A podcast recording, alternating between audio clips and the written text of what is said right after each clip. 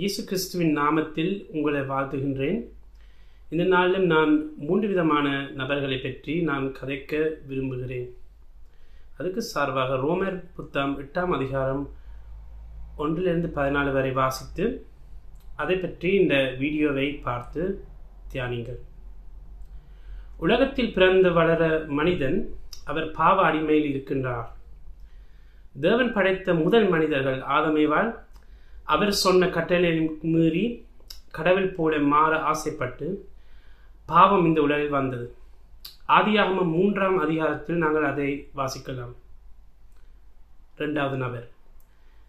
ரட்சிக்கப்பட்டு தன் பாவி என்று உணர்ந்து பாவம் அறிக்கை பண்ணி தன் சுயநிலமானது கடவுளை தேடாத ஒரு வாழ்க்கையில் இருந்து கத்தரோடு வாழ்வது அவருக்கு தானே முழுமையாய் ஒப்பு கொடுத்து கிறிஸ்துவுக்குள் புது சிருஷ்டியாய் வாழ ஒரு முடிவெடுத்து ஆனாலும் தொடர்ந்து பாவம் செய்து கொண்டு வளர்ற மனிதன் கிறிஸ்து உலகத்தில் எல்லா மனிதர்களும் சிலுவையில் ரத்தம் சிந்தி மறித்து அது பின் மூன்றாம் நாள் உயிர்த்தெழுந்து பரலோக பிதாவின் இடது பக்கத்தில் அவர் உட்கார்ந்து கொண்டார்.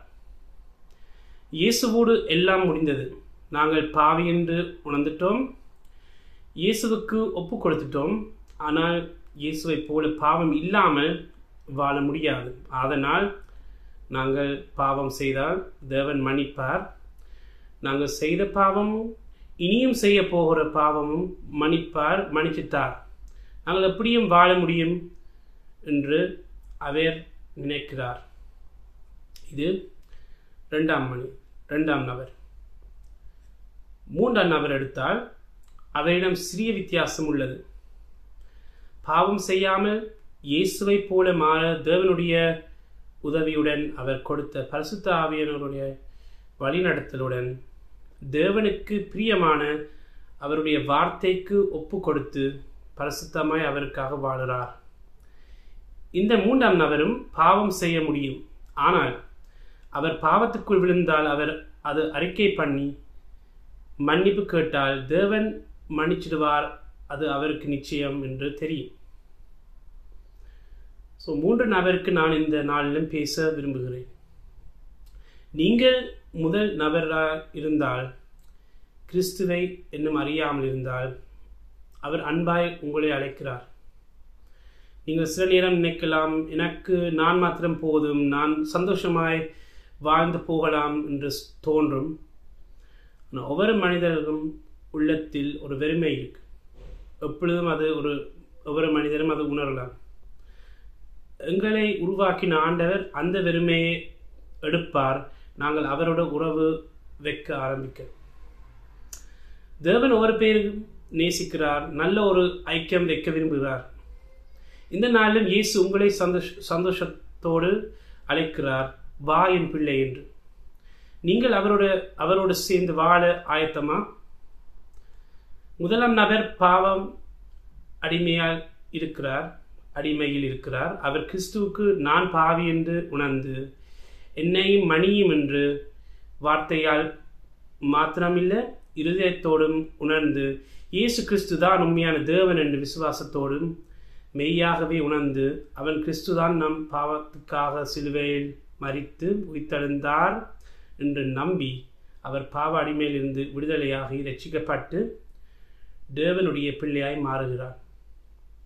நீங்கள் சத்தியத்தை அறிவீங்கள் சத்தியம் உங்களை விடுதலையாகும் ரெண்டாவது நபர் இயேசு கிறிஸ்துவின் அழைப்பு ஏற்றுக்கொண்டு ஒரு நேரம் அந்த முடிவை எடுத்து அதுக்கு ஏற்றதை வாழுவது முக்கியம். அந்த எடுத்த முடிவுக்கு ஏற்ற மாதிரி வாழ்றது முக்கியம். இயேசு எங்களையும் பாவத்தின் இருந்து விடுதலையாக்கி நாங்கள் நல்ல ஒரு வாழ்க்கையை வாழ விரும்புகிறார். அதுக்கு எங்களு எங்களுக்கு தேவனுடைய வார்த்தை தந்திருக்கிறார். நாங்கள் தினமும் அதை தியானிக்க அதுபோல நாங்கள் ஜெபம் ஜெபம் மூலம் தேவனோட தேவனோடு பேச அதோடு அவர் பாகத்திலிருந்து நாங்கள் அவர் அவரிடம் கேட்கலாம். துணையாய் பரிசுத்தாவியானவர் எங்களுக்கு தந்திருக்கிறார். அவர் எங்களை எல்லா சத்தியத்துக்குள்ளும் வழிநடத்துவார். நாங்கள் இயேசுவை எல்லாவற்றிலும் மகிமை மகிமைப்படுத்த உதவி செய்வார். நாங்கள் எங்கள் தேவனுக்கு பிரியமான வாழ்க்கை வாழ ஒவ்வொரு நாளும் நாங்கள் பிழை எங்கள் நமது பிழைகள் செய்தால் அவருக்கு நாங்கள் ஒப்பு கொடுத்து என் இனியாவது நாங்கள் செய்ய மாட்டோம் என்று ஒரு முடிவெடுத்து பரிசுத்த ஆவியான உதவியோடு நாங்கள் அப்படி செய்யாமல் இருக்க அவர் எங்களுக்கு உதவி செய்வார். அது நம் தேவனுக்கு தெரியும். அவர் நாங்கள் உண்மையாக நாங்கள் விரும்பி தினமும் பாவம் அறிக்கை பண்ணி அது மேற்கொள்ள உதவி செய்கிறதுக்கு நிச்சயமாக தேவனங்களுக்கும் நாங்கள் அந்த முடிவெடுத்து நாங்கள் இனி பாவம் செய்யாமல் வாழுவோம் என்றால் நிச்சயமாக தேவனும் எங்களுக்கு அப்படி ஒரு பரிசுத்தமான ஒரு வாழ்க்கை வாழ தேவனங்களுக்கு உதவி செய்வார். ஆனால் நாங்கள் மனிதர்கள் எல்லாவற்றிலும் நாங்கள் சரியா சரியா வாழ நாங்கள் எங்களுக்கு அது முடியாது. ஆகவே முடிந்தவரையும் நாங்கள் பாவம் செய்யாமல் வாழுவோம். மூன்றாவது நபர்.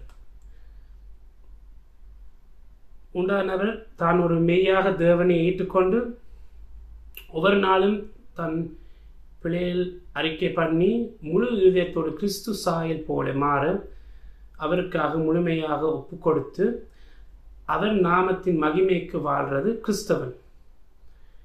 நீங்கள் இந்த நாளிலும் எந்த நபராக இருக்க விரும்புகிறீர்கள்? இந்த கேள்வியோடு நான் இந்த வீடியோ முடிக்கிறேன். தேவன் உங்களை ஆசீர்வதிப்பதாக. ஆமேன்.